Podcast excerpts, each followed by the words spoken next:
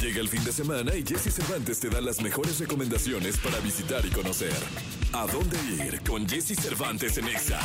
Este sábado podrás disfrutar de uno de los eventos más esperados del año, más colorido y que se ha convertido en una divertida y espectacular tradición para las familias de la ciudad. En Punta del Mediodía iniciará el desfile de alebrijes monumentales que partirá del Zócalo Capitalino y terminará en Paseo de la Reforma entre el Ángel de la Independencia y la Diana Cazadora, donde alrededor de 200 de estas creaciones fantásticas se mantendrán exhibidas hasta el 5 de noviembre. La mejor parte es que todo es gratuito.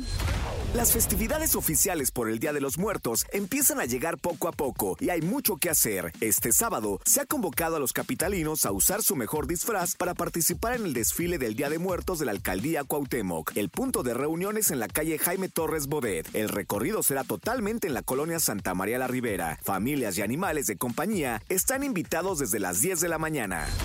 Y si lo que te gusta es disfrazarte de zombie, la Zombie Walk también se realizará este sábado. La concentración de participantes será desde las 10 de la mañana, aunque la marcha hacia el zócalo de la CDMX será hasta las 4 de la tarde. Participar como zombie o como público es gratis, pero se ha solicitado apoyar con donaciones en especie al Banco de Alimentos.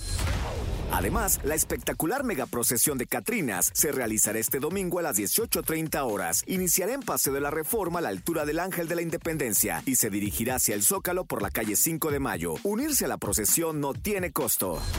Ahora que si prefieres una actividad con menos ajetreo, debes visitar la Feria Internacional del Libro del Zócalo Capitalino. Cientos de casas editoriales exponen en sus stands lo mejor de su producción a precios accesibles y una enorme variedad de ejemplares para todos los gustos. Además, se ofrecen actividades de entretenimiento para niños y no tan niños de manera gratuita, aunque hay que llevar dinero suficiente por si se te antoja comprar más de un libro. La feria está abierta de 11 de la mañana a 9 de la noche y se puede visitar todo este fin de semana.